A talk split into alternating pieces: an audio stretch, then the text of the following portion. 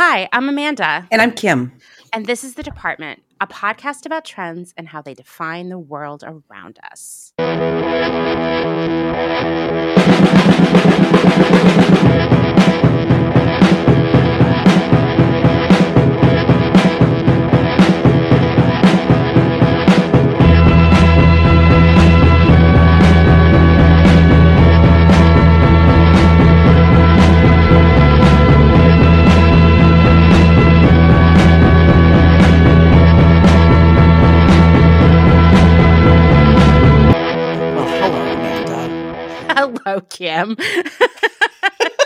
Good, good to hear your voice again. yes, always, always nice to hear yours. Um, well, you know, I kind of, I've been working on this pot, this particular podcast for a couple weeks now, Uh, and of course, it's just continuing on our trend of talking about food because obviously, um, this is not a food podcast, even though we do talk about frozen desserts a lot. we yes, you could see a lot of it on our Instagram. Yeah, lots of Uh, Viennetta content.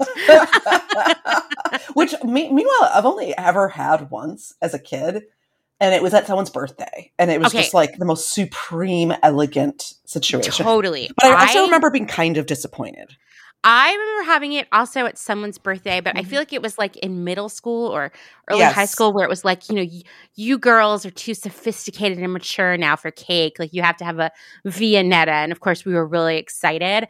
And I remember thinking it was fancy, so fancy, Mhm. but I think it was mostly just ice cream with like some magic shell in between. It- yeah, that's what it is. Yeah. Yeah. But I still I still dream of a day where I'm going to come to LA and we are going to sit down together and have a slice of Viennetta. we definitely will. We definitely will. But you know, I I actually can talk about food probably continually for you know days on end and like food that I've eaten and experiences. I Mhm. love, I love, I love talking about food. But this is actually, this was inspired by the last couple of episodes, and I kind of mentioned that I was going to do it, and it's was looking at superfoods, Which which, is are just so funny. yeah. You know what? It's like genius marketing though because Mhm. you hear it and you're like, "Well, I have to have this. Oh I don't God, want yes. mediocre food. I don't want Yeah. average food. I don't want so-so food. I want super food. Like tell me more." yeah, like a hero or a superhero. Which one would you prefer? exactly. A hero, kind of like meh. Like they're probably, Yeah, you know, they have, they're Food. okay. Mhm. yeah. Just food, whatever. yeah, but super food, like Mhm. sign me up. Yeah. Done. Sold. I am sold. oh, it tastes like a bitter piece of ass. And that's okay. It's super. That's the super part of That's it. the super. I will say, I mean, I'm so excited to talk about this because, like, I'm just going to tell you all, in case you didn't know already. I know I talk about Jello and all this other stuff a lot, but the reality is that I've always been that person who gets sucked into every health food trend. Oh, me And- too. Like, since I was a kid, Uh-huh. I was like, I eat shredded wheat. I'm eight and I love shredded wheat. I'm health conscious, you know? And I was like the only kid at school who didn't drink soda. And I loved bottled water. And like, Mm. you know, and then as I got into college and then became an adult, like I was always at the health food store and I was making smoothies and I was doing the spirulina and royal jelly and trying all these like weird cleanses and like Mhm. vitamins and supplements and I mean you name it. Like I I am a sucker for all of these things. Me too. and most of them never taste good and I don't enjoy myself ever. No. But I'm like, this is the right thing. yes, I'm just the person who- choking them down. like if you invited me over for dinner and you, there were three things on the plate and one was like something that everybody loves like mashed potatoes right and one was like I, I don't know like a medium fine thing like you know some broccoli. And then the other thing was something like hideously disgusting like you had taken a can of tuna and put it in Oh. some sort of canned soup and then put it in jello. I would make myself eat that first because that's just how i am. Like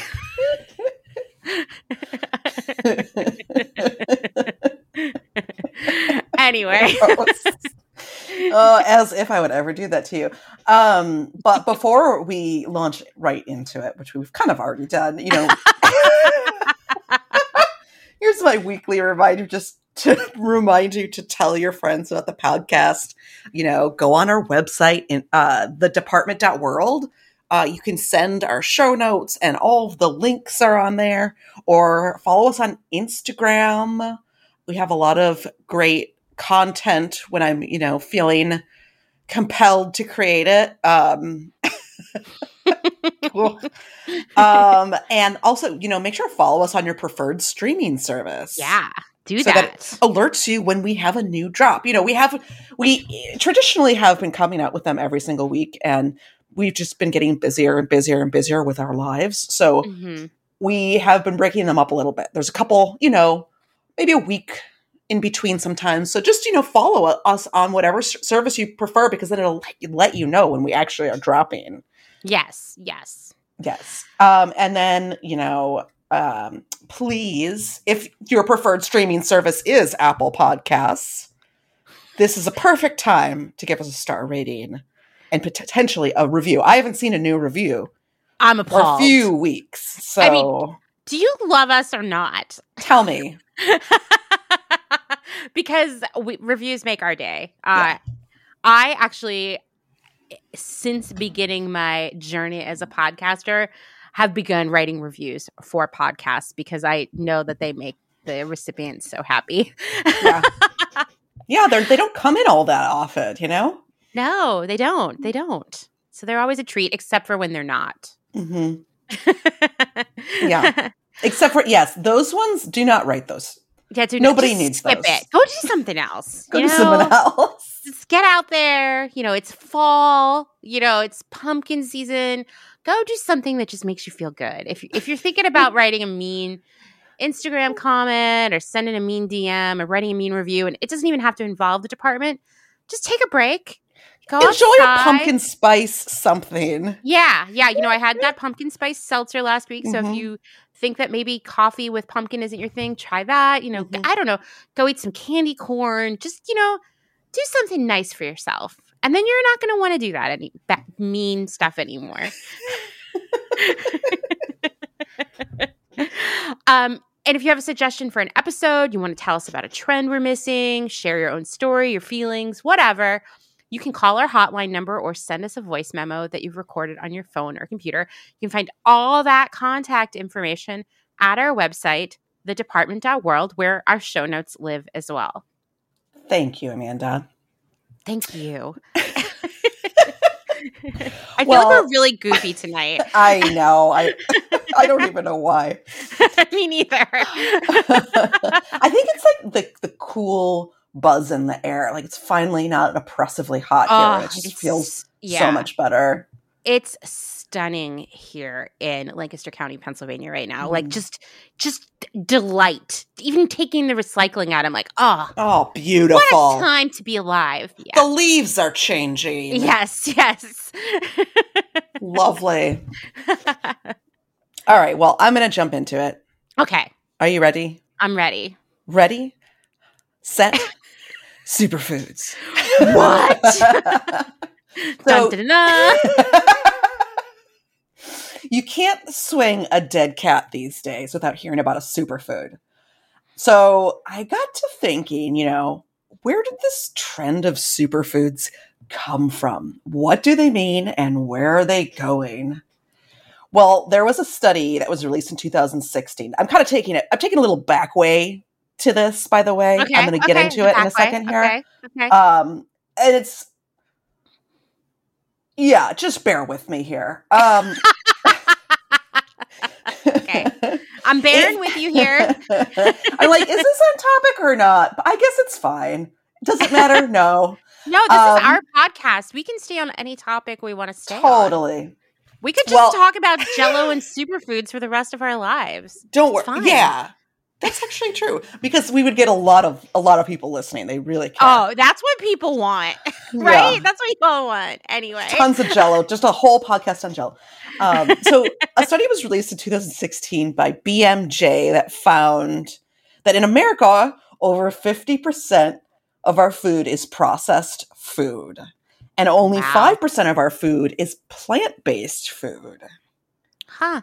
Isn't that I interesting? mean, it makes sense to me. Like, go to a grocery store, like a Yeah. regular grocery store, like a regular ass grocery store. Like, I hadn't, I hadn't gone to just like a regular grocery store in a really long time before the pandemic because you know I'm like at the health food Mhm. store and you know I'm going to the bulk section. I'm doing all that really extra stuff, and then to go to a regular grocery store, I was like, oh my god, it's like a totally different food here. hmm Like just different kinds of, and there's like so much variety.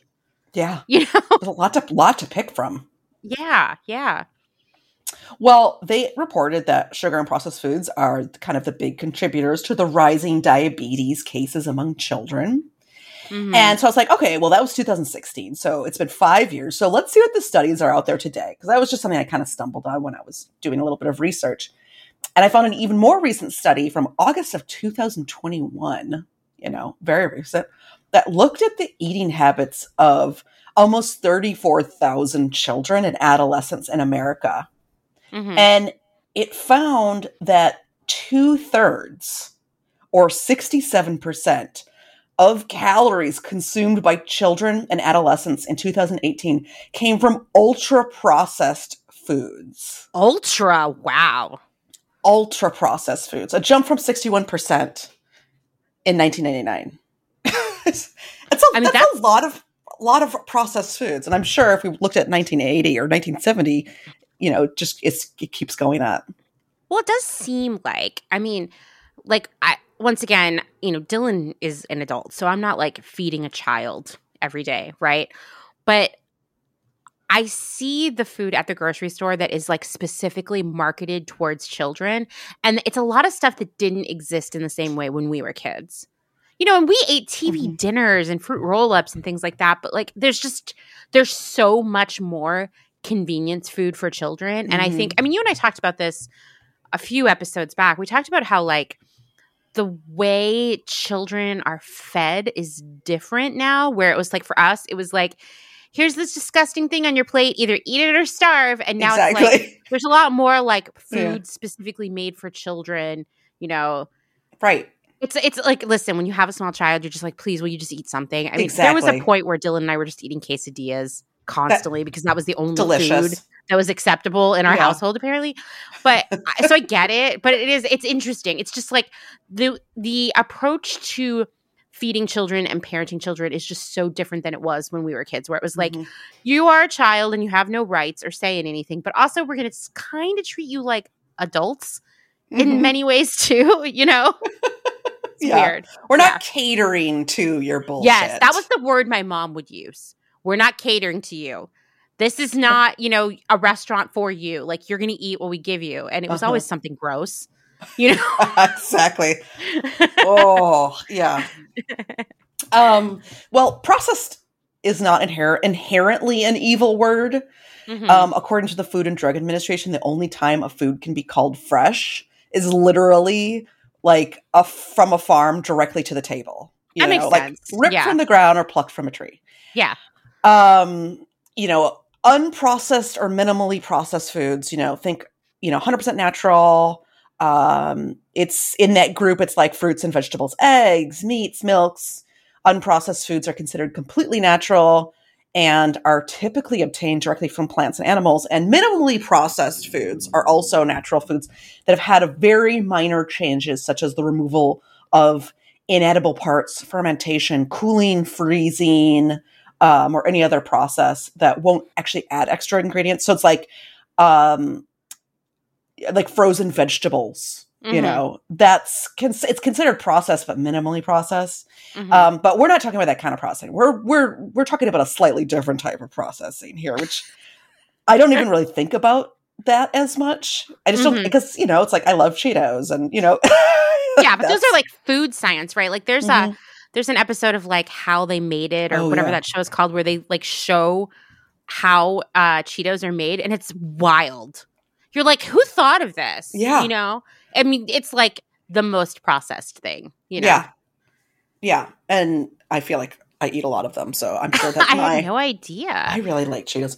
Um, I try not to have them around, but I think they're pretty great. The researchers from the University of Sao Paulo and Tufts University defined ultra processed as formulations of several ingredients, which, besides salt, sugar, oils, and fats, include food substances not used in culinary preparations. In particular, flavors, colors, sweeteners, emulsifiers, and other additives used to imitate sensorial qualities of unprocessed or minimally processed food and their culinary pre- preparations or to disguise undesirable qualities of the Oh. final product. I'm like, ew. I don't like that. No, no. And um, so, as classified by the NOVA, a food classification system developed at the University of Sao Paulo in Brazil, ultra processed foods and beverages is the fourth and final group of foods that are, you know, industrial formulations. Um, you know, and they are derived usually from, you know, hydrogenated fats or modified starches. They're synthesized in laboratories, kind of like these this Cheeto situation. And those Mhm. scientists analyzed about I don't know, 230,000 products uh, and used that NOVA system and found that 71% of products, such as bread, salad dressing, snacks, foods, sweets, sugary drinks, and more, were all ultra processed. 71%. Wow. I believe it because I get it, feel yeah. like even the brands that maybe in the aughts or the Audis were like more natural brands. Like I use that term very ironically, Right. but they were like the brands you would see at Whole Foods or in the like organic section at the grocery store, right? Even like Nutrigrain. Remember Yeah. Nutrigrain bars? yeah. Oh, so they're like food science. And they're really dry, And they're sugar. It's just sugar. sugary. But even like, sa- I mean, I salad Salad dressing. are- Oh my gosh! Like I was actually, you know, I usually make my own salad dressing because it's really easy and it's infinitely more delicious. Mhm. Um, but a while back, there there was like a sale on Annie's salad dressings, and Dustin and I were like, "Oh, we should we should do this. Try it. Yeah, we should get these." Oh my, just Kim, I threw them out. yeah. Yeah, It's just disgusting. it's disgusting. It it shouldn't. Yeah, I feel like Yeah. salad dressings are the most disappointing thing. They are. I mean, uh, there's just no reason to buy them. If you're listening to this and you need a recipe for salad dressing, just hit me up. Yeah, I've got them.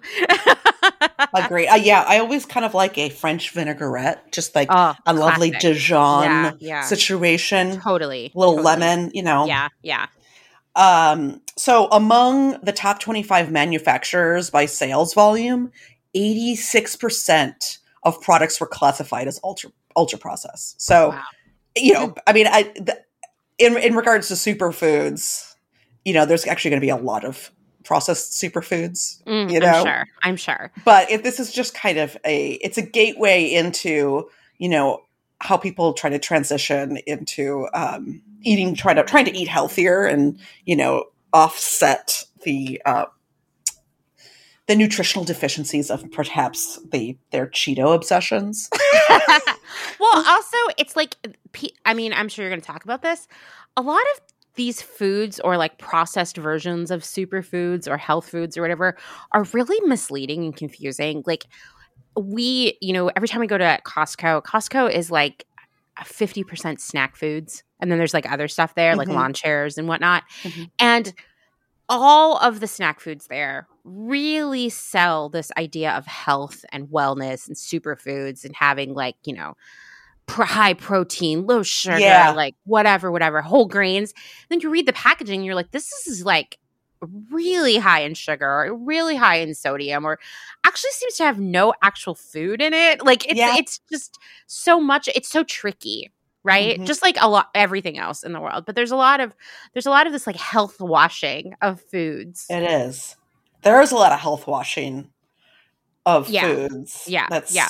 It, that is a little bit, yeah, it's cryptic and snake oily, but you know, yeah I think, ev- I mean, most everything can have some sort of na- word, f- like they'll all be like, oh, it's a good source of calcium. And you're like, oh, okay, this um, Lunchables is a good source of calcium and protein. you know, like Great. you can always you can always say have some sort of classifier that like provides some benefit of what you're eating you know totally do you have Totally. any favorite processed like ultra processed foods Oh man, I mean, I'm just gonna tell you, we rarely buy this because neither of us can resist it. Is like Mhm. any kind of cereal.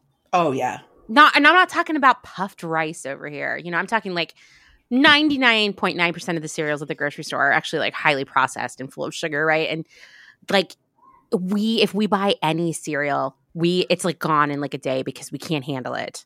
We can't handle the Yeah. responsibility of, a cere- a box of cereal in this house. But the, I like that's definitely you know I love a mac an instant macaroni and Mhm. cheese. Not gonna lie, Mhm. um, I love a canned tomato soup, Oh, okay. Um, just just pure salt. pure salt. I love a salt. Mhm. Um, we really like we and we fortunately these aren't as widely distributed, so it keeps them out of our house a little bit. These things called popcorners, which are chips made out of Oh. popcorn. yeah. They're totally food science. They have the Yeah. consistency of styrofoam. They're super salty. There's something like addictive about Uh-huh. them. They do have Uh, good flavors on them. They do. They do. yeah. They're not there's no way they're good for you. And we will accidentally eat a whole bag of them and like hate ourselves. So we try to keep that stuff to a minimum around here. Yeah. Also, a frozen pizza. Love a frozen Oh. pizza. Can't say no to a frozen pizza. Can't say no. Yeah, yeah. Yeah, I kind of had to I started getting this stuff called CateredFit where it's like you get you, they make they make it for you and it just comes to your door um, every every night and you have like your meals, two Mm, meals for the smart. day. Yeah, I do it for like just a couple a couple of the days in the week. I don't do it all the time Mm-hmm. because you can kind of break it up, but it's like basically all unprocessed Nice. you know it's just it's like basically you can choose paleo or vegetarian but it's like it forces me not o- to only to like minimize my, the, the food that i have in my house because you know you, you're, you're eating this other food um, and a lot of stuff would you know would just go to waste or whatever um, yeah, yeah. and yeah. then just forces you to just eat, literally eat well otherwise i you know who knows what i'll be doing yeah. all yeah. the pizza I'll be eating.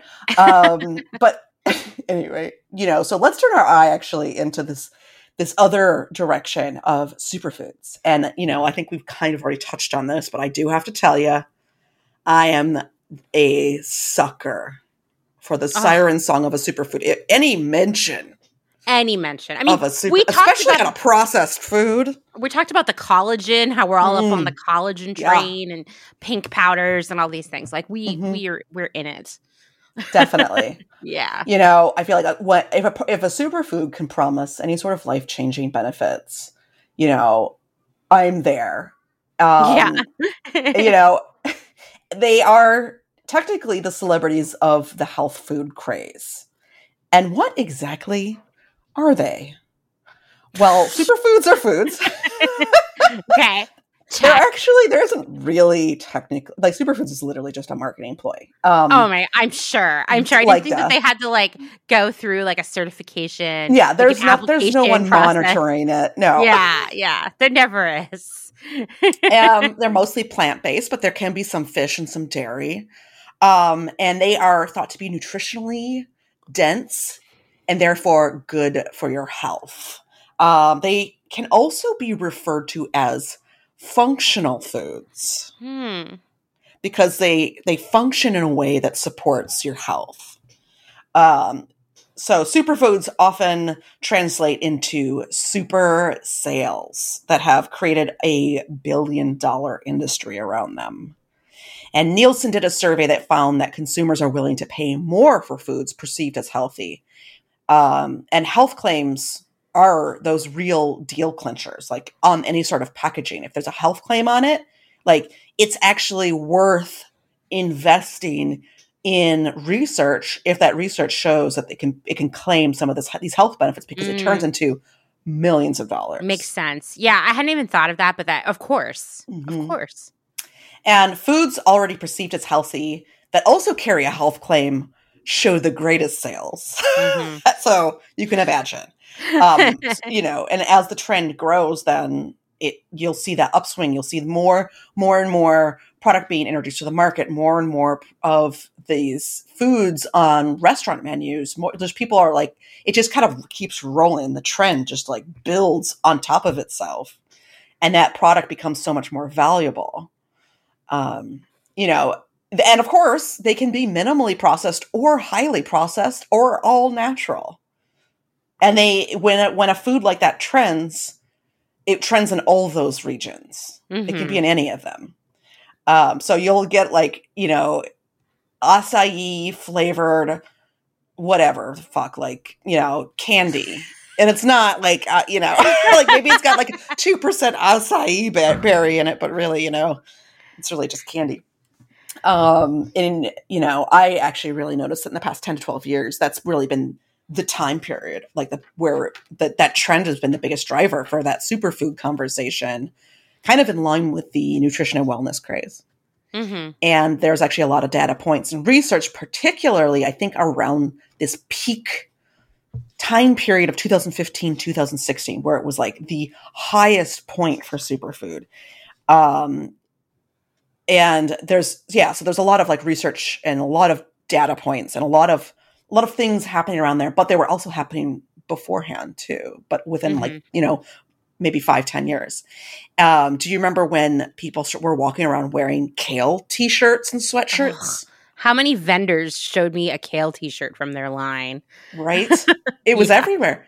It was and everywhere. I actually didn't know that the one of the reasons it blew up was because in 2014, Beyonce wore a kale sweatshirt in her 7/11 video, and it Ah, just went off.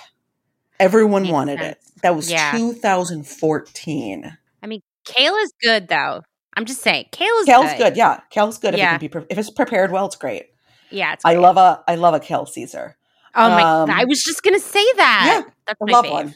That's Yeah. my five. I love. I love it. It's it really it holds the the dressing well, and it, and it Yeah. holds. It needs to soak in a little bit. It's great. hmm Yeah, it's great. Um, so Mintel GNPD, the global new products database, reveals that between 2011 and 2015, there was a phenomenal 202% increase globally in the number of new food and drink products launched containing that term superfood, superfruit, or super grain. Green. I don't like it. Uh-huh. I- yeah, ancient grains, super grains, you know. What's the Um, difference? I don't know. It, it's all marketing. It's all marketing. Yeah. And, you know, understanding the importance of nutritional qualities of food is actually really uh, or relatively new, not really new, but relatively new. And really only recently has scientists actually understood the correlation of food, health, and disease within basically the first half of the 20th century when they that led to the discovery of identification and synthesis of many of the known essential vitamins and minerals and their use to prevent and treat nutritional deficiency related diseases. Hmm. So superfoods started coming out of those discoveries and you know marketing people started to actually start, utilize them in the kind of um, early mid part of the 20th century you know because it offered this great marketing engine for many of the producers after scientific findings um, and they were able to create messaging around it um, so the question is, where did the superfood really originate? Well, what's very fascinating, I think I mentioned this on the last episode with that you were talking about, is that the humble banana was really the first food that was treated as a superfood. Isn't that Yeah. interesting? It's interesting because, like, I, I mean, bananas are one of those things that people either swear by for health or like speak out against for health. Like, it's like a controversial food. Yeah, really. yeah, Hmm. it's interesting. Like, some people are like, it's too carby. Uh, you know, there's no Mm. sugar. And I told you about how there was all that drama with like vegan YouTube with all these Mhm. vegans who only eat only oh yeah. eat bananas. Like it's just I don't know. It's really weird. it's really really weird. That is that is really weird. I do know that they are they are pretty nutrition, nutritionally dense.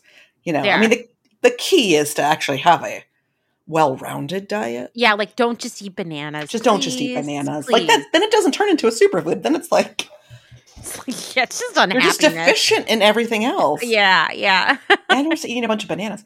Um, and so it this like superfood development wasn't actually a narrative developed by scientists or dietitians. It was a food marketing strategy that was created in the early 20th century, kind of around World War One. Curiously, right during that time of the great learning and exploration about food and health.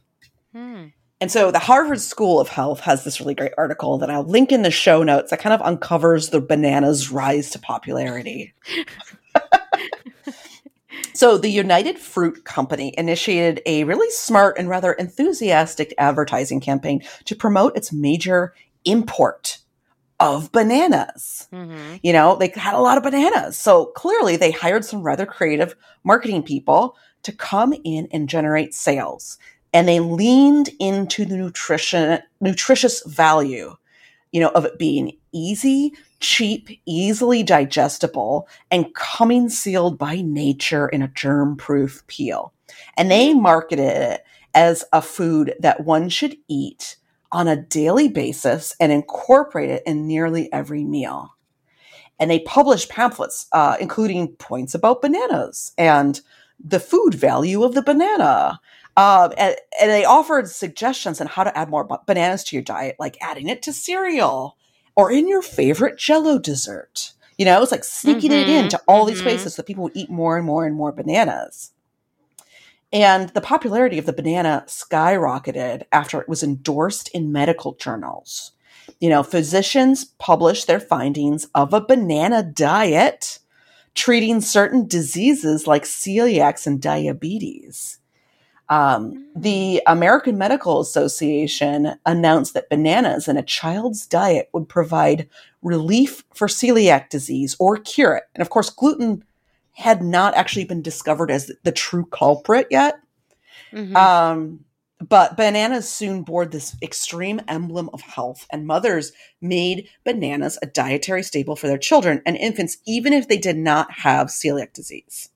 Uh, and the United Fruit Company included these health benefits in all of its promotional material and press and flaunted headlights about headlines about bananas, birthing the banana diet craze. Um, Amanda, do you have any foods that you actually consider super or actively try to enjoy? I mean, I eat a lot of kale. I eat a lot of mm-hmm. broccoli. Mm-hmm. Yeah, broccoli. Um, I it's so funny. I looked let me tell you, if you Google like list of superfoods or superfoods, there's so many different lists yes. from different people. And basically a lot of stuff is a superfood depending on who you ask, like a lot of fruits, mm-hmm. dark chocolate. I mean, who doesn't love that? And like coffee, figs, green tea. I mean, these are all things we have in our house. I you know, we eat quinoa and mm-hmm. squash mm-hmm. and nuts and seeds and stuff, but uh it's like interesting how many different lists there are of this, like yeah. depending on who you ask. You know? And then of course there's there's opposite lists. They're like, don't ever eat coffee or dark chocolate or I know, dude. Every week there's like Fruit. a new study about yeah. coffee or dark dark chocolate or red wine. You know these yeah. things like olive or oil. Eggs. Yes, olive oil. No, yeah, eggs is another one. Oh, God, I love I love an egg, a hard boiled mm-hmm. egg. Even like um, coconut oil. Coconut oil is one of those ones that like I see contradicting things mm-hmm. about all the time. I will say that like a lot of the people who follow the keto diet will eat a lot of coconut oil in mm-hmm. things mm-hmm. or butter, like these things that are kind of superfoods. Uh, and they'll end up like having diarrhea constantly. Yeah. And I think it's related. Yeah. Um, but yeah, I mean, it just seems like if, if you're eating a lot of un- eh, like clearly unprocessed foods, you're probably eating a lot of superfoods. It seems to be. Mm-hmm. You know, if it's like it grew in the ground, it's probably a superfood.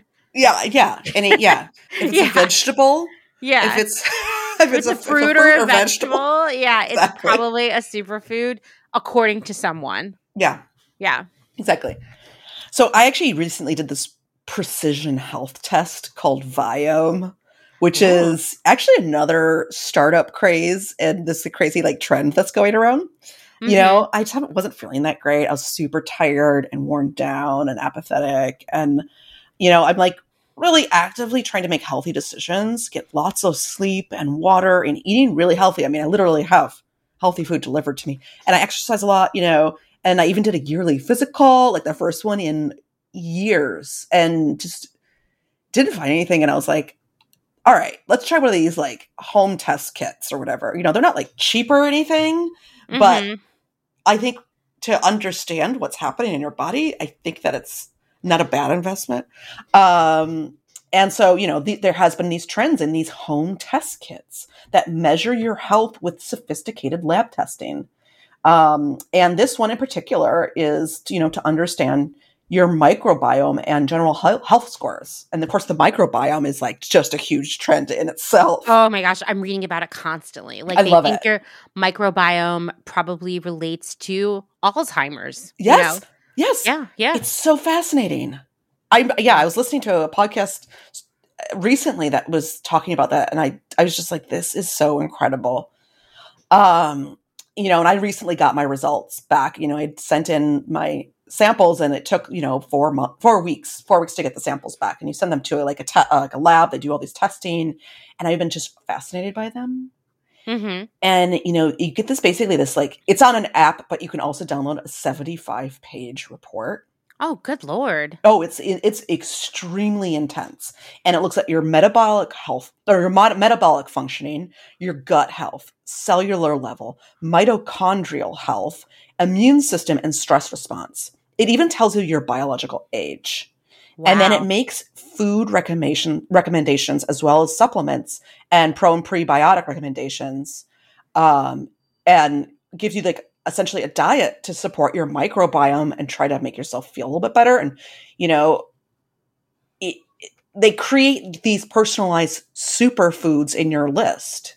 They're foods Mm. that are particularly beneficial to supporting a lot of your functionings and ho- gut health and things like that, which was so interesting to get because it was like alfalfa sprouts, an apple, artichoke, asparagus, banana, black eyed Oh, peas, bone broth Hmm, broccoli trendy.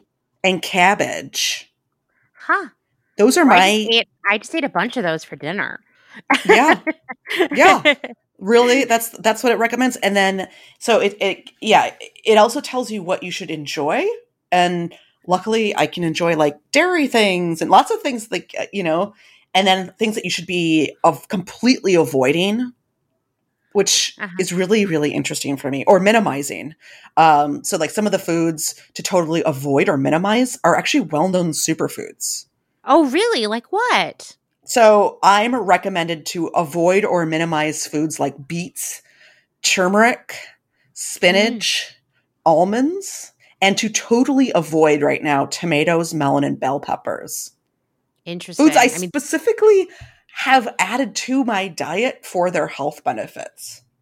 I mean that's how it goes. Like I've talked on on the show before about how I was having a lot of stomach Mm-hmm. problems. Like just and and and it wasn't just my stomach. Like I just felt terrible. Like Yeah. everything felt off and you know I went to my doctor and I had I went to see a naturopath and I had to do this test that involved I'm sorry to say this, but collecting poop in cups for like a week and ship it off at FedEx. Uh, what a weird job it would be to open those FedEx Oh packages God, all day. Um, but you know what it came back is like I was eating so many of these things that we think of as healthy that were just destroying my gut health. Yeah. You know, and it was like, yeah, tomatoes can't tolerate them. You know, a lot of different fruits and vegetables actually Mhm. make me feel worse instead of better. And Mhm. it was it was interesting because as I felt worse, I was doubling down on some of these things. You know, interesting. It was like making you eat. Isn't that Yeah. interesting? it's super interesting. Like beets can't eat them; they make me sick.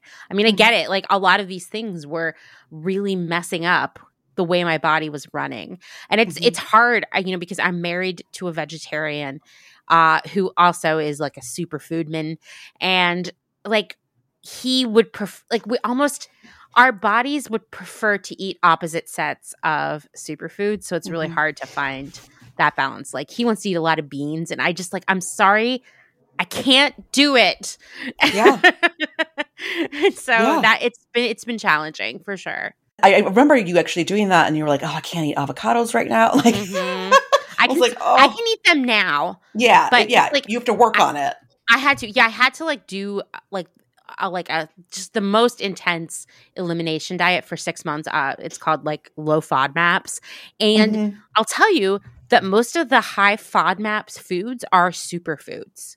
And it was weird for me to like give up all these things that I ate every day, whether it was cashews or avocados or almonds or, you know, Yes. f- berries, fruits, tomatoes, bell peppers, all these things you talked about. You know, I could be, I could have two Brussels sprouts in a meal, two. Not two servings, not two cups, two. You know, Wow.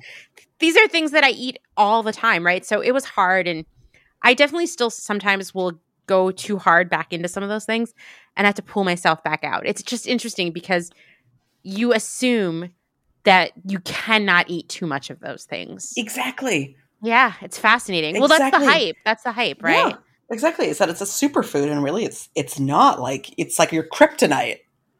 Yeah, totally. you know and so it's like understanding the, the you know obviously the, these diet these things it is the same sampling it, it's the same process that you had Mhm. um that you, they also do blood that you send in so that you can look at both like they look at everything but it basically understands the strengths and weaknesses that play an important role to optimize reduce inflammation support cellular cellular functionings and your microbiome and try to help create a better environment for everything Mhm.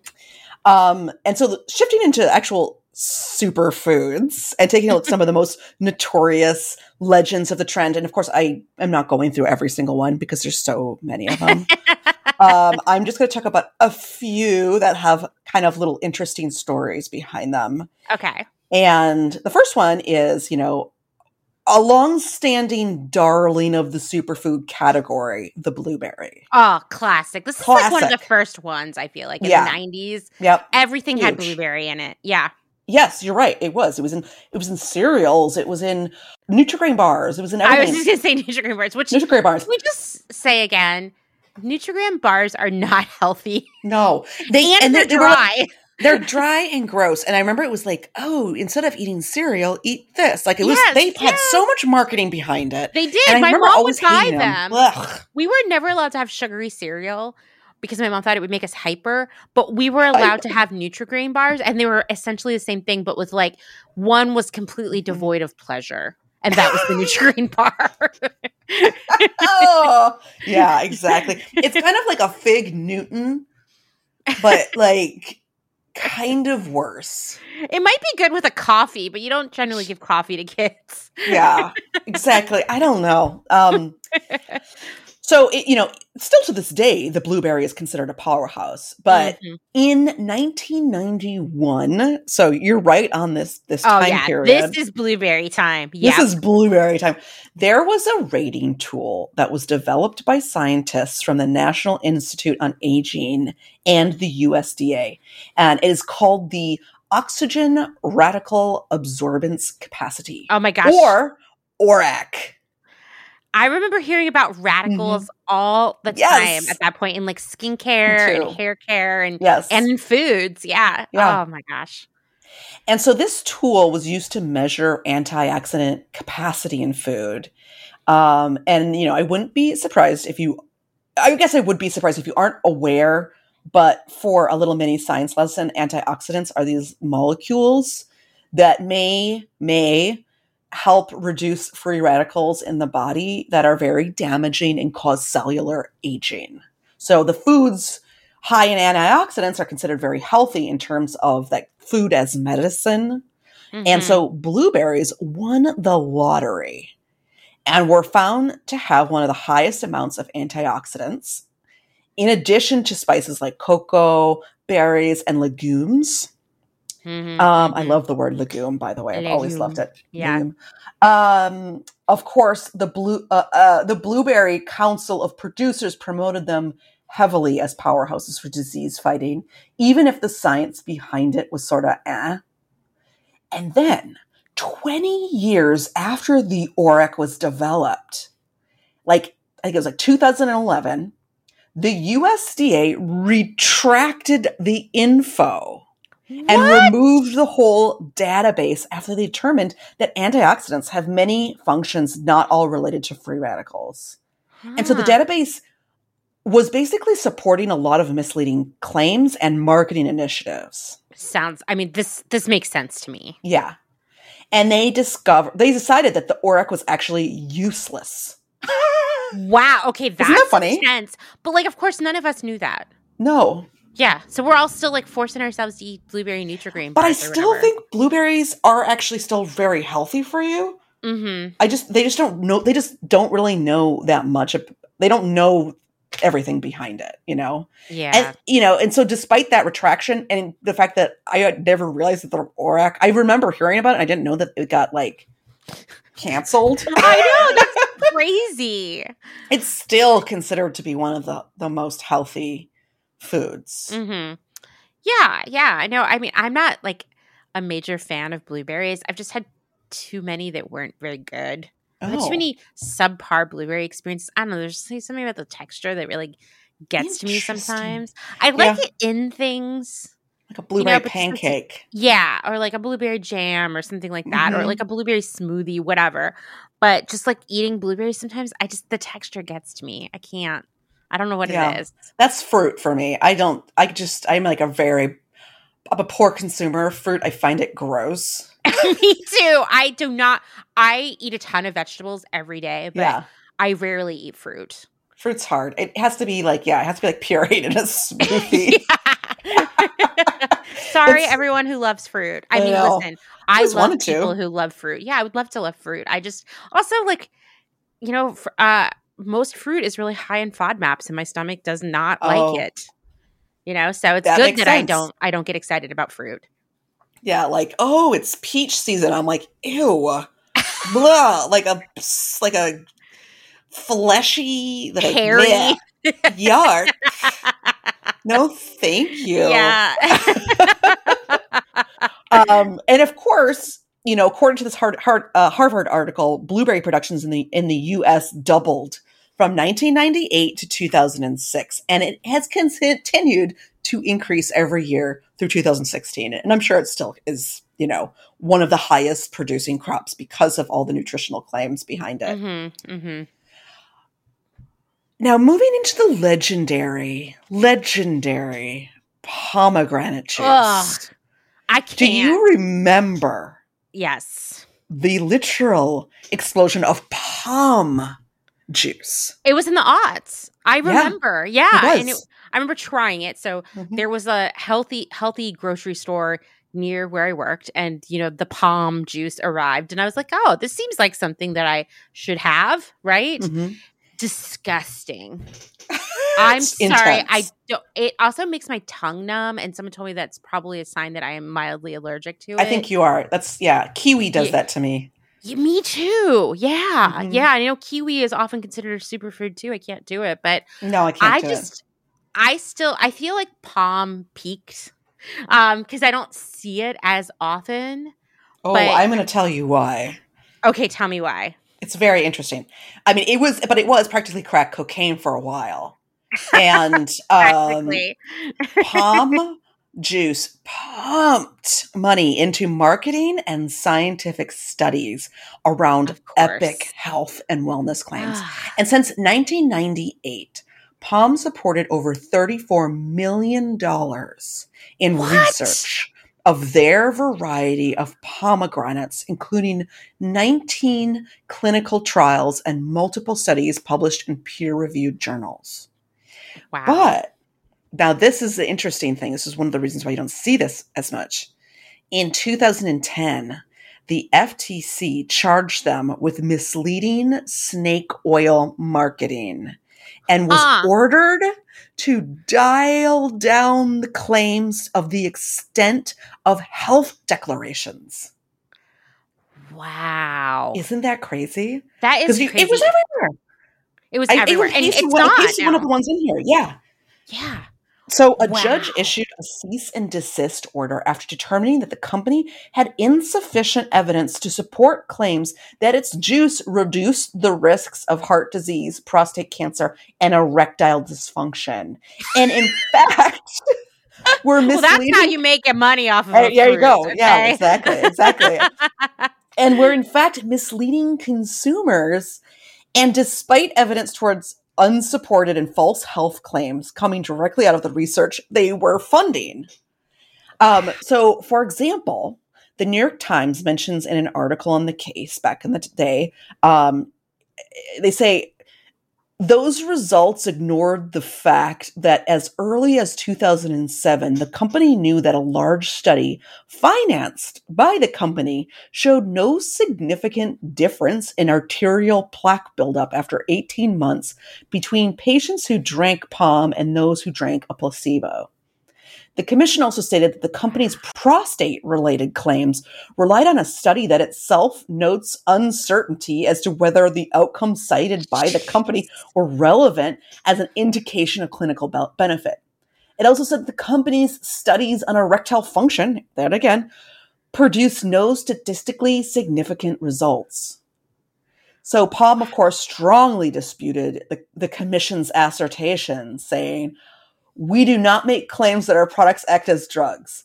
What we do, rather, is communicate through advertising, marketing, uh, the promising science relating to pomegranates. Consumers and their health providers have a right to know about this research and its results. Mm. Yeah, and so that's kind of why, you know, like they were using that as a marketing engine to drive a ton of these of sales and claims and then they had to to stop. They were Wow. literally ordered to stop. And that's why you don't see pomegranate. But of course we all think that pomegranate is like a superfood. I mean i'm sure it, it has a ton of great health benefits still. Yeah, I mean Um, it's it's fruit, right? it's so like fruit. it's We not it going to be bad for you per se, but like the problem is that like that kind of marketing leads you to believe that you should consume even more of it. Yeah. And that's when it can become bad for you. yeah i mean even it's just sugar. mildly inconvenient for you. You Uh-huh. know, it's just it's ridiculous. I mean, I do I know that there is so much of this in the area of health food. I mean, honestly, I I was just talking on Clotheshorse with another guest about how um most of the data these days into like sustainability and recycled fabrics and whatnot is being paid for by like H&M and Nike and other big fast fashion players. So they're just paying to hear what they want, Mhm. you know? And it's the same kind of thing. Like you can try to pay to make pomegranates cure prostate cancer if that's like uh, your target. You're going to find someone who's going to be able to judge the data to show that. totally It's really messed up. or they don't even judge the data they get un they don't even judge it. Yeah, the data is just like uh, n- there's nothing here, and they're like, okay, well, let's just say it helps with hey, so much. Yeah, I mean that's a bold one. That's just a, that's a lie. Yeah, that's just lying. Ridiculous. Like, and I think it's really funny that they're like, okay, what what does the consumer? What are the biggest concerns that we could actually drive? And you're like, okay, well, we can't do the diet or wellness because or the diet culture because it's too much sugar. Or like if you drank Mhm. too much, you would gain weight, obviously. But oh, penises. People will pay for penis health. People will pay People for cancer. for penis health. So let's go after some research on these things. Yeah, it's really messed up. I mean, this is Mhm. happening all the time, right? But it is Yeah. like, man, pomegranate. I mean, I knew, I knew. I was like, there's just something about this that doesn't add up. And it was in everything for a Yeah. while there. I mean, they put so much money. And it was like, I think that they grew them in California or something. They had their own pomegranates and breed of pomegranate, and they were just trying, they were just driving sales. Wow. Remember how expensive they were too? Um, yeah, well, the juice was like five dollars. This was in Yeah. a pre-kombucha era, so that was Yes. spendy. It was a, it was very spendy. It was not, I, I couldn't afford it. That was like a real, a real treat, you know? yeah, yeah. Well, apparently it didn't do anything. Uh, who knows? You never know. It all adds up over time. Did your doesn't it? erectile dysfunction work itself out It got while you were better. It got way better. I'm just telling you, all that pom- pomegranate juice. So we can't talk about superfoods without talking kale. Yeah, I mean, Yeah. come on, guys. Got right? Like what? What am I doing? Why did I even just lead with kale? Does that help with erectile dysfunction? I'm sure it does. I'm sure it, it probably does. Actually, I'm not sure. a, not a little bit. It doesn't hurt it. You Yeah, know, it doesn't hurt it. I don't think. we're not doctors. No. So kale took off in the late aughts and early aughties with Bon Appetit declaring that 2012 was the year of kale. And USA Mhm. Today reported that kale increased on restaurant menus by 400% between 2008 and 2013. But prior to 2013, a little known fact that, of course, Neil knew. And I was like, how do you know that? Um, the biggest consumer for kale was, in fact, Pizza Hut, who used it in their buffets to decorate. of course they did. Any buffet was doing that. Oh my gosh. You- I put a picture in there. So funny. They I mean, were the that- biggest consumer. They I didn't saw even- this photo and I was like, "What is that?" I was like, "Is that Souplantation?" Um, yeah, no, I be- I believe it. I I remember. I mean, I I was a pretty early adopter of kale because I wanted to eat greens, and I just I don't like spinach. I Yeah. had tried to love spinach so hard, so hard. In the aughts, it's all we had. It's all Mhm. we had was spinach, right? And so I was I had started to get into kale and I remember buying it and someone someone coming over to my house and being like, "Why do you have all this garnish in your refrigerator?" And I was like, "That's kale. It's like real food." And they're like, "You can eat that?" And I'm like, "What? Yeah." Uh, but now this is why. This is why Yeah. no one thought you could eat it. yeah, that's why because no one did eat it. Also, how sad it is it that they would be wasting all this delicious food on their Yeah. buffet, Yeah. like not for eating, for garnishing. just for garnish, right? Weird. That is so funny.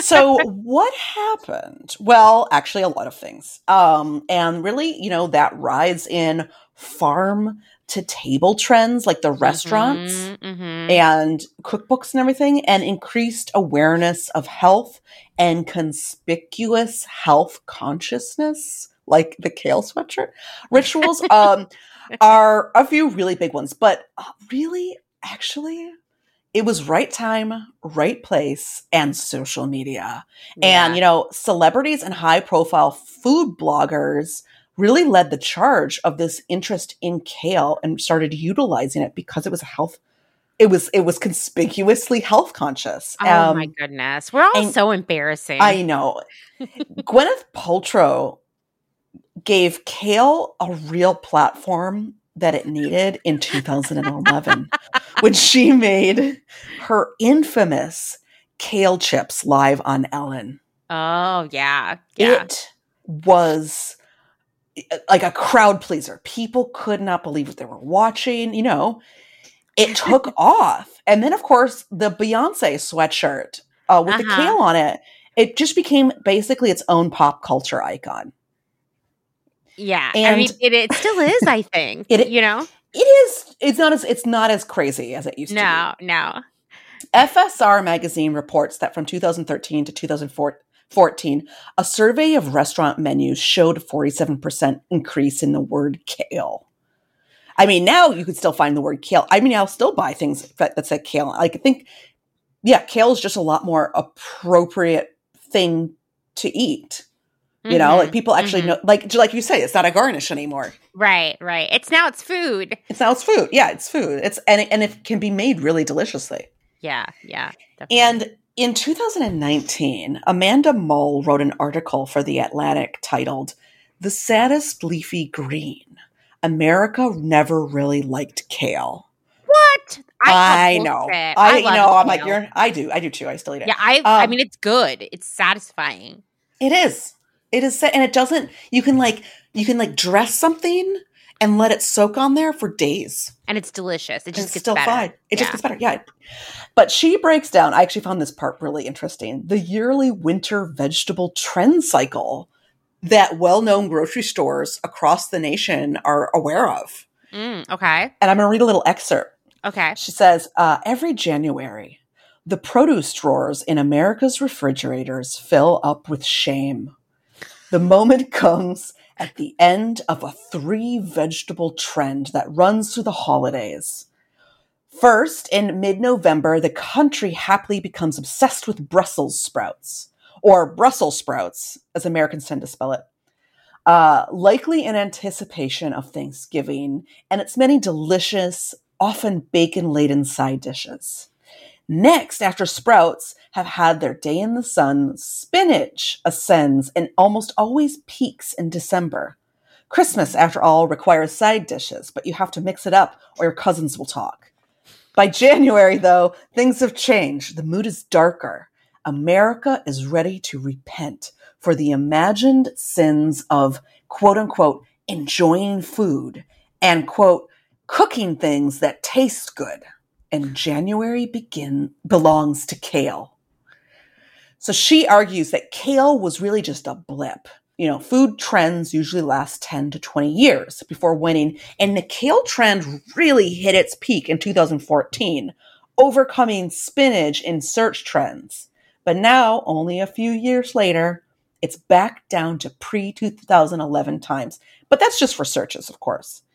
Um, and half of its search property of the 2014 high. I think it's just people are trying to figure out what it was, you know? Yeah, yeah. But I mean, she is arguing that it's, you know, people just weren't into kale in the first place and it's gross. I call bullshit. I, I disagree, Kale is great. But, but yeah, I mean, I could see it's not it's not for everyone. I mean, but the same thing like we all know people who don't like vegetables. Mm-hmm. I mean, I I one of my sisters does not like vegetables. Like doesn't dad, like them at all. My dad doesn't like yeah, vegetables. my brother also does not like vegetables. And so I I'm glad that I like vegetables because I think it's a lot harder when you don't. And you have to like like if you eat some Brussels sprouts, it's got to be like cooked with bacon or like if you have asparagus, it mm-hmm. has to have mm-hmm. like a whole stick of butter on it and you know, if you are a person who doesn't like vegetables, you definitely do not like kale because it is like the vegetable. It's, so vegetably. Yeah. I mean, you can though, you know, because it can be kind of bitter or hard. Like if you eat it in, if you don't eat it wet, like in a, in a with a good recipe, yeah, you will hate it. You have to learn how to cook it. That's one. It just has to be true. prepared correctly, and then it's really good. Yeah, it's great. It's great like in soups or in a kale Caesar salad. Seriously, some lemon, you have, know, like it's the balance. Have a kale Caesar salad and get back to me. I mean, I I love also if you if you like um really finely finely cut the kale down so it's like these little shreds and that's the salad. I, and I mix it with like parmesan, and lemon, and garlic, and olive oil, and like some different toppings, and it's just it's really good. Mm-hmm. Yeah, I don't really yeah. need to sell you on it, but you know that's it's yeah, definitely it's, a Kim special. Learn, it's definitely learning how to cook it, and I think or sneak it into things. Yeah, yeah, you know because we and we've talked about this before. We did not uh, get exposed to a lot of good vegetable dishes Mm-mm. growing up, right? And it's because like our our parents just didn't know how to cook vegetables. You know, things were all canned or frozen and then cooked for a long time, and you know there there's skill to cooking vegetables and it's just really good to like look up recipes and memorize them and you start to understand how to work with them and then you're like oh vegetables are amazing i definitely mm-hmm. thought for example that i hated peas that i hated carrots i think i thought that i hated most vegetables until i became an Me adult too. and i was like oh vegetables aren't mushy disgusting things that you have to eat first just to get through them yes, exactly. Yeah, and are only served with some salt and butter on them. But but yeah. from it from from originally a frozen or canned version. Always, always. I'm like, wait, you're telling me that you can buy fresh vegetables? What? yeah, amazing. And so apparently, although sales of kale are down from their like 2014 peak, they are definitely not down by half you know and it and it does appear you know from sales data that consumers are moving to other vegetables like brussels sprouts and spinach all mm-hmm. seeing positive comps where kale has seen some negative comps but i really feel like you know kale is here to stay people now now got used to it and it's never just going to be a garnish again it has no, seamlessly staple. It's, it's, a staple, staple. Yeah. it has transitioned into the lexicon of the american diet and you know what it probably just isn't extremely trendy as much as it was in 2014 when like you know we know what happens when social media or a celebrity takes over you know? It can kind of contradict those like usual 10 to 20 year food trends because it just has like such a shorter life cycle. But it also introduced this this this food that was never really eaten. Now into the american diet that i just don't see it ever going anywhere yeah, I agree. It's just it's just It's what's for dinner. And I do agree. It is a pretty super food. It is. It is. I feel good about kale. They don't need to sell me on any claims. I don't know if there's like big kale out there that's been manipulating us, but kale is it's legit. It's legit. Yeah. It's not super flashy. It's No. no. I'm, I'm, I'm upset No. about this POM thing. I know. I know you can't trust anyone. Yeah, yeah. All right. So I have a couple more. Okay. Hold on to your hats. Almonds. Almonds and almond milk. It's one of my last superfoods. Okay. I'm going to talk to you about this, and it is a doozy.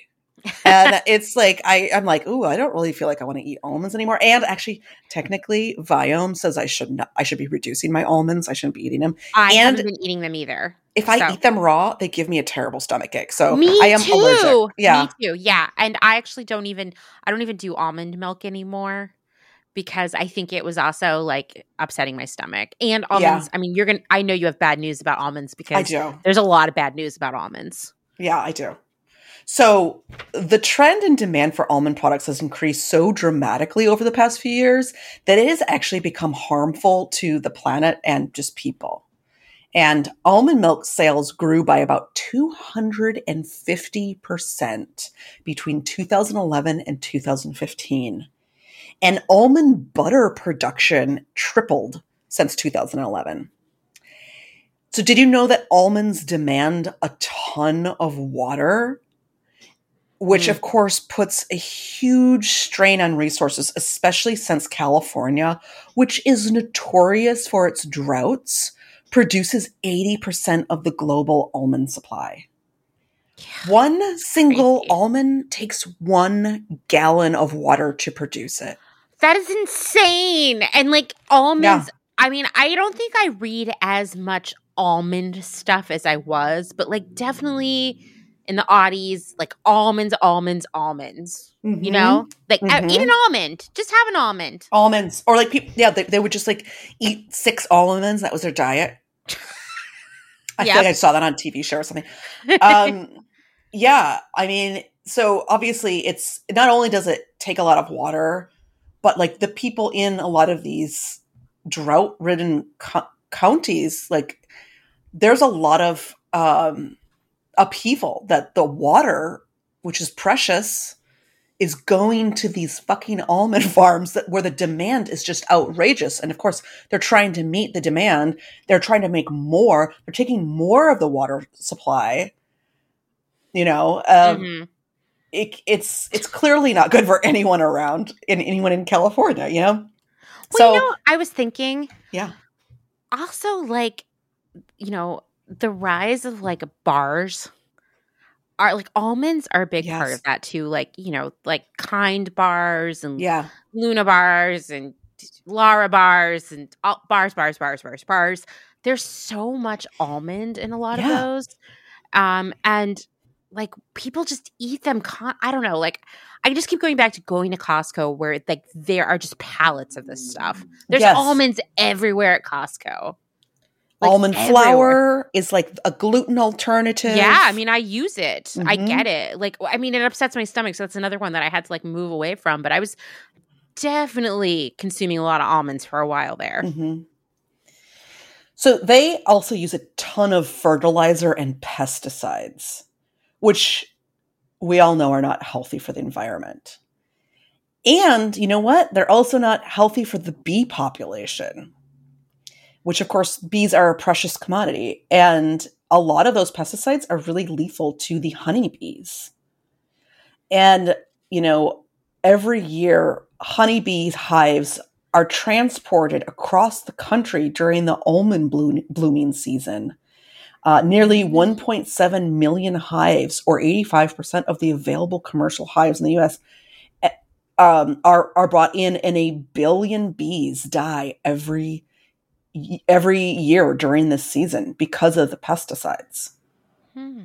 and like the the the demand and like the demand for them and the demand it puts on them to pollinate so many um, almonds. Uh, the conversation.com shares that roughly 1 million acres of almond trees collectively bloom over a three week period every February, creating spectacular scenic views, but also putting enormous pressure on the farmers to pollinate them quickly.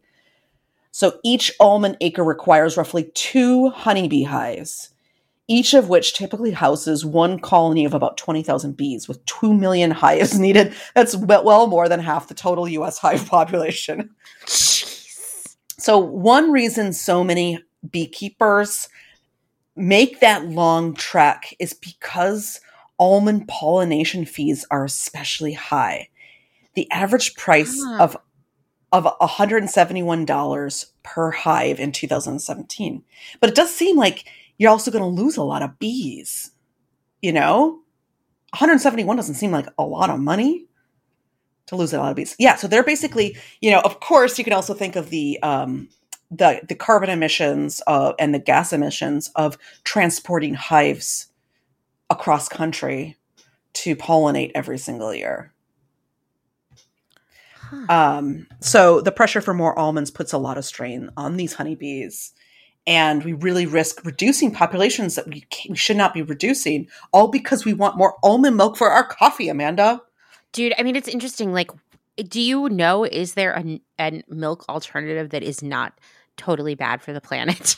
I think I think oat milk I think so too. I think it must be oat milk because oats are a lot or flax more. flax milk. I, I drink Ah, flax could milk. that, I could see that. Yeah, it seems like a lot of the nut milks all Mhm. have a dark side, and so does Mhm. coconut milk. So it's like, you know, what do you do? What do you do? Right? What do you do? I know. I mean, I'm just delivering some bad news. I mean, the thing with almonds, like I learned this back when I was working with you at Nasty Gal because um, Sherry read about it Mhm. and shared an article with me, and so I knew. And you know, we were. I mean, LA is almost always in a drought, and so it really, it really got into my head, and I was like, you know, I don't even really. It's not like I love almonds or love almond milk. No. So I don't need to have them. But after I was aware of that and the amount of water, I mean, just hearing you talk about it makes me sick. Thinking about that, knowing that, it's like, why are people just eating almonds all the time? All the time. Mhm. Yeah, it's really appalling. Yeah, they're yeah. I definitely, I definitely was drinking almond milk before this episode, and I now do not drink. Well, that also in the Viome thing told me not to, to do the al- almonds, but the, like that's just a clincher of like, mm, I don't need almonds. Yeah. Um, and then this is my last one in my in my more bad news and more facts I didn't Cool. know, I mean- but I'm glad to know. I mean, like we're upset about pomegranates. Well, I don't know. Is anyone upset about that? I mean, I'm Not just, really. I'm not surprised. I, It's just I, yeah. juice. I I knew there was some flim flammery there, but the almonds thing is pretty devastating. So what what do you got? What's next? All right, well, Amanda, I think you're going to hate me on this one, but it's quinoa. oh no, I knew there was bad. There's some Oh, bad you stuff did. You knew there was Yeah, some we, bad stuff. We try to limit our quinoa production, not production, consumption here in Mhm. this house for that reason. I mean, I just I feel like all we do is take nice stuff and ruin it. It- we do. We love Yeah. to do that. This is an ancient grain and a superfood. Mm, And the quinoa grain. trend has been absolutely devastating to the local populations that grow it. So interest in quinoa has been spiking, you know, as a high protein, nutrient dense, and gluten free grain that Americans just can't seem to get enough of. And between 2014 and 2015, the percentage of food and drink products containing quinoa rose by 27%. So, this surge in demand over the past decade has created repercussions for the natives in the countries that produce quinoa and have used it. They have used quinoa as a staple food source, like an actually staple and nutritious su- food source for thousands of years. mhm, So, for example, Bolivians, you mhm. know, who cannot afford the grain anymore because demand has driven up the price so much. And, you know, and they're not a rich country, you know, they're a pretty poor country. So, taking away one of their most nutritious food sources and making it completely unaffordable is obviously dev- devastating and it's creating a crisis in malnourished people because they have to purchase refined grains at the store. It's the only thing they can afford. Um, and of course, you know the face the, the nation also faces decreased soil fertility as farmers mine their soil to grow quinoa year after year to meet the western demand you know instead of using their traditional methods that rotate the crops you know ne- like normally you know in a sustainable way um and so it's kind of it's it's depressing the region even more with having decreased fo- soil fertility i mean the big thing is the fact that people that traditionally have relied on it as a food source can no longer afford it. And it's and just so sad. It's like so uh quinoa is interesting. It's a case study in things becoming trendy and then we ruin it. So Yes. In like the 90s and the and the aughts, quinoa was pretty niche here in the United States. Like you would mm-hmm. have to go to a health food store, maybe a Whole Foods, and you would have to get it from the bulk section and you had to know what it was and how to cook it. Like I definitely didn't have quinoa until I was like in my early 20s. You know, uh-huh. it just wasn't it's, not a it's not a thing that my family ate, you know. Yeah. And it was pretty no. niche. And then I remember as we got into the Audis and everybody was trying to hashtag live authentic. You know, they'd gotten over POM juice, they'd moved on to almonds, they were making you know, avocado toast and bowls and all this stuff. Well, a lot of rice, like brown rice. Yeah all of a sudden you started to see brown rice, another one. You started mm-hmm. to see quinoa, brown rice, other ancient grains and whatnot making their ways into other products and really being adopted by like big brands. Mm-hmm. Like go to the store and suddenly like, you know, Uncle Ben's also has a quinoa blend and you're like, "Why?" Yeah. Why? You know, exactly quinoa pasta was one of those things when I first found out I had celiac disease. Uh, it was a time when gluten free hadn't become a trend yet. And so, like, there was very little gluten free food out there. And let me tell you, it was all terrible. Terrible. I remember buying, being like, oh, it's no big deal. Like, I gotta be gluten free now. I go to Whole Foods, bought a bunch of gluten free stuff, including these gluten free bagels. I'm like, they look great, right? Oh, I put no. one in the toaster and it smelled like I was microwaving a dog biscuit. It was disgusting. It tasted terrible. This, this, is what we had then. And I remember when quinoa pasta, it was disgusting. It was disgusting they shouldn't even be allowed to sell things that bad. Uh, the technology has has improved a lot, right? like I don't think that there now. was anyone food. There's no no testers in the kitchen. No, they were just like, eh, it's gluten free. Someone will eat it. And like to be fair, I, I was like, well, am I? I I had to have conversations with myself. Like, am I desperate enough to have a bagel? To eat this thing that smells like a dog biscuit and is like really dense and does Ugh. not taste good. Um, the answer was no, I'm not actually, nope. you know.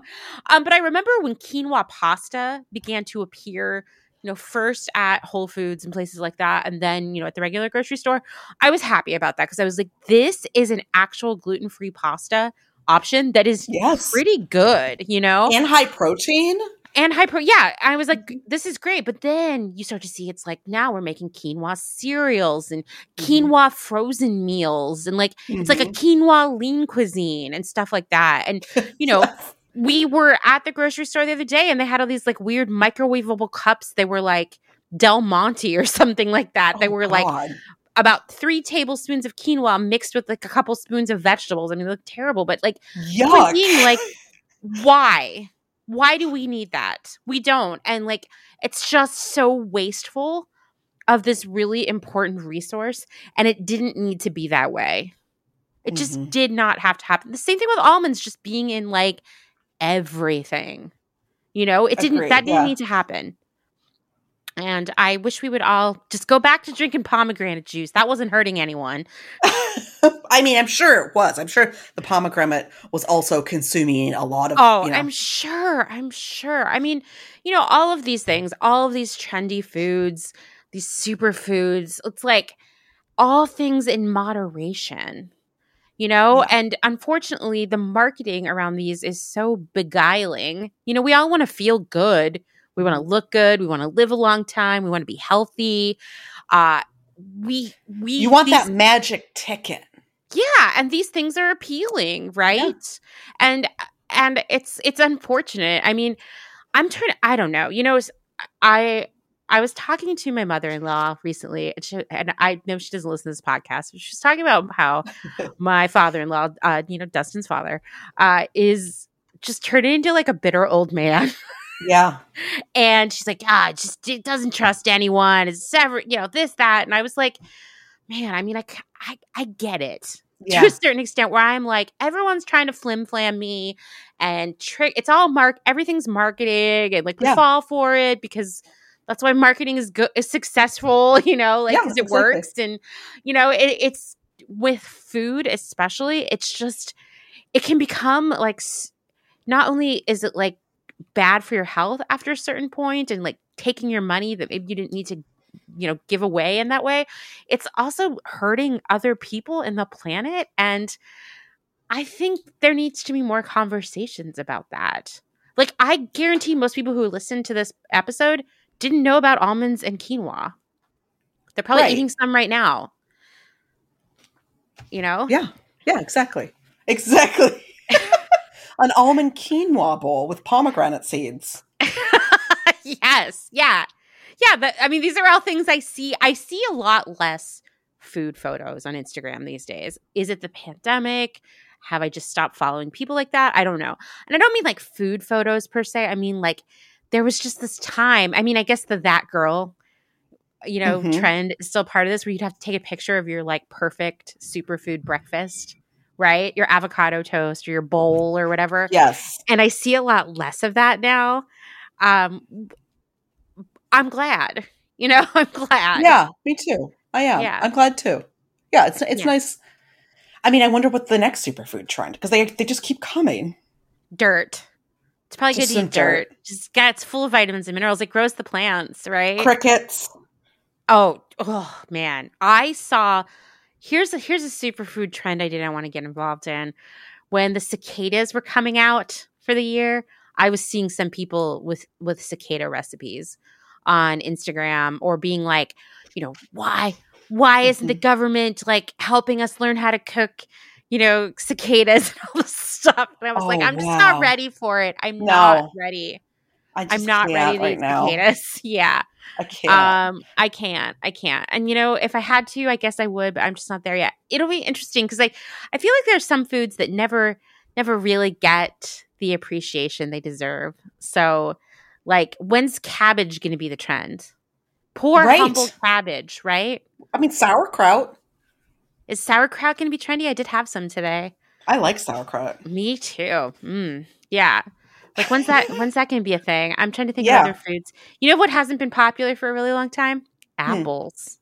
Hmm. Pears. That's true. No and one they, cares. No one cares. I mean, they are on my superfood list. Good, good. Mm-hmm. Um yeah, I I just I think you know, even like blueberries have always been like, oh, they're like the healthy food, but no one ever talks about raspberries. That's true. Should we start a trend? Should we just pick one? Boysenberries? Boysenberries, always an unsung hero. Yeah, lingonberries. Lingonberries, yes. All the most of the berries unloved. Yeah. You know, I remember like papaya had a moment. Papaya definitely had a yeah. moment. Mango had a moment. Celery, people are always doing that celery juice thing. Don't oh, do it. Don't, disgusting. I, I, know. Talk about doing things that just make you miserable. Fennel. fennel. I feel like fennel needs to come back. Fennel should come back. I think There's fennel could be a hot trend because it's like it's good in things, but like imagine if you just had to sit down and eat some fennel. Mm. Like it would be rough. Tough. Yeah. Yeah. Yeah. Health. That is. Yeah. Yeah. You'd be doing it for health. Yeah. yeah. I mean, it'll be interesting. I would love to hear from everyone in the audience. Like, what do you what do you think? Like what's an unsung food that we need to bring back? Like, is it time for cottage cheese to come rearing back from the yeah. 70s? yeah, I think so. I actually have some. I love it. Or like, I don't know if your grandparents did this, but my grandparents, they ate half a grapefruit with breakfast every morning. Oh. Like they had the special spoons mm-hmm. with like the serrated edges. Mm-hmm. Bring back grapefruit. Yeah. That's yeah. a good idea. That's yeah. a good idea. Pro- probably that's bad for someone somewhere to if everybody starts eating grapefruit again. But I feel like cabbage is a low is a low stakes one. I think so. Yeah, I think it just needs to be prepared. Bark grass, wheatgrass. remember when wheatgrass was trending? Oh my god, I do remember when wheatgrass was trending. Ugh. um, yeah, I mean, I just feel like you know, coconut oil has a sad story attached to it. There's a lot of Mm. abuse and exploitation attached to coconut oil, avocados. I know they use like, I mean, they use a lot of water too. Um, it's just, it, yeah. I don't. I don't know. Lima beans. You know, let's. There's one. There you go. What's the That's bad news easy about lima one. beans? Yeah, That's an easy one. classic. Well, thank you for listening to my whole spiel on more food. And we promise this, that's the last real food focused one we'll do in a while. In a while, yeah, we've got some fun stuff coming up. But I'm glad that all this told a story that I think is really important, which is that food is just as trendy as clothes and Mhm. furniture and cars and places you live and music and we all adopt the, the trend cycles work in the same way uh, and they're connected to other trends Yeah. you know like the rise of quinoa and and almonds and all these other things attached to like the- Athleisure. yeah, exactly. Exactly. You know? And like Yeah. meditation apps and yoga and all of these things, they're all attached to one another. And when they go away, something else comes in. Mhm. And so uh, it's nice to see how these all fit together and define specific eras. Agreed. Agreed. Now, uh, nobody got back to us about investing in our new bile beans company. Uh, yeah, when are bile beans coming back? Bile beans, bile beans, bile beans. Bring them Oh. back. What could go wrong? Look could go wrong. All right. Well, we are taking next week off, and we'll be back the week after that with something fun that has nothing to do with food. Awesome. All right. Awesome. Bye, everyone. Thank you.